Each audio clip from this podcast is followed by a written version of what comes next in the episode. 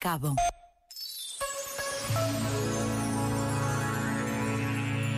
Também vós deveis levar os pés uns aos outros. Foi esta a afirmação de Jesus no dia em que reuniu os seus discípulos à volta daquela que seria a sua última ceia.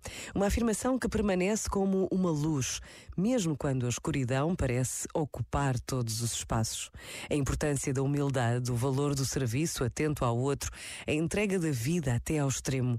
O gesto de Jesus, que hoje se repete por todo o mundo, explica com enorme clareza toda a sua vida. Uma vida que atravessa a história da humanidade. Pensa nisto e boa noite.